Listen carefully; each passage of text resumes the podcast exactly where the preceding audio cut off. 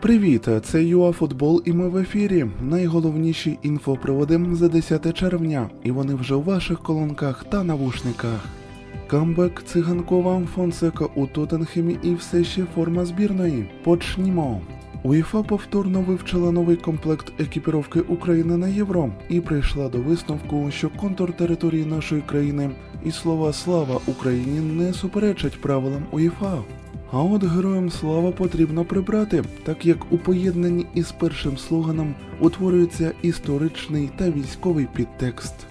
Вінгер Динамо із збірної України Віктор Циганков може повернутися вже до матчу проти Нідерландів.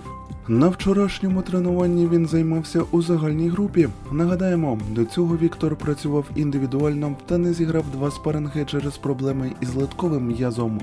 Тоттенхему імпонує кандидатура Пауло Фонсеки, колишній тренер Шахтаря, це креатура нового спортивного директора шпор Фабіо Паратічі. Взагалі-то переговори вже на просунутій стадії. Наступного тижня чекаємо на оголошення. Ну що, Жозе у Рим, Пауло у Лондон. Це рокіровка. А от Динамо розглядає варіант із обміном Русина на нападника Дніпра 1 Артема Довбика. Також кияни не проти обміняти Назарія на гравця зорі Алахяра Седманеша. Чий контракт взагалі-то належить Фенербахче. Дніпряни розглядають варіант оренди із правом викупу.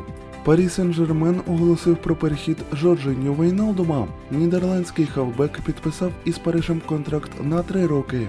Нагадаємо, 5 років півзахисник був основним гравцем клуба у Ліверпулі, але влітку він покинув англійців як вільний агент.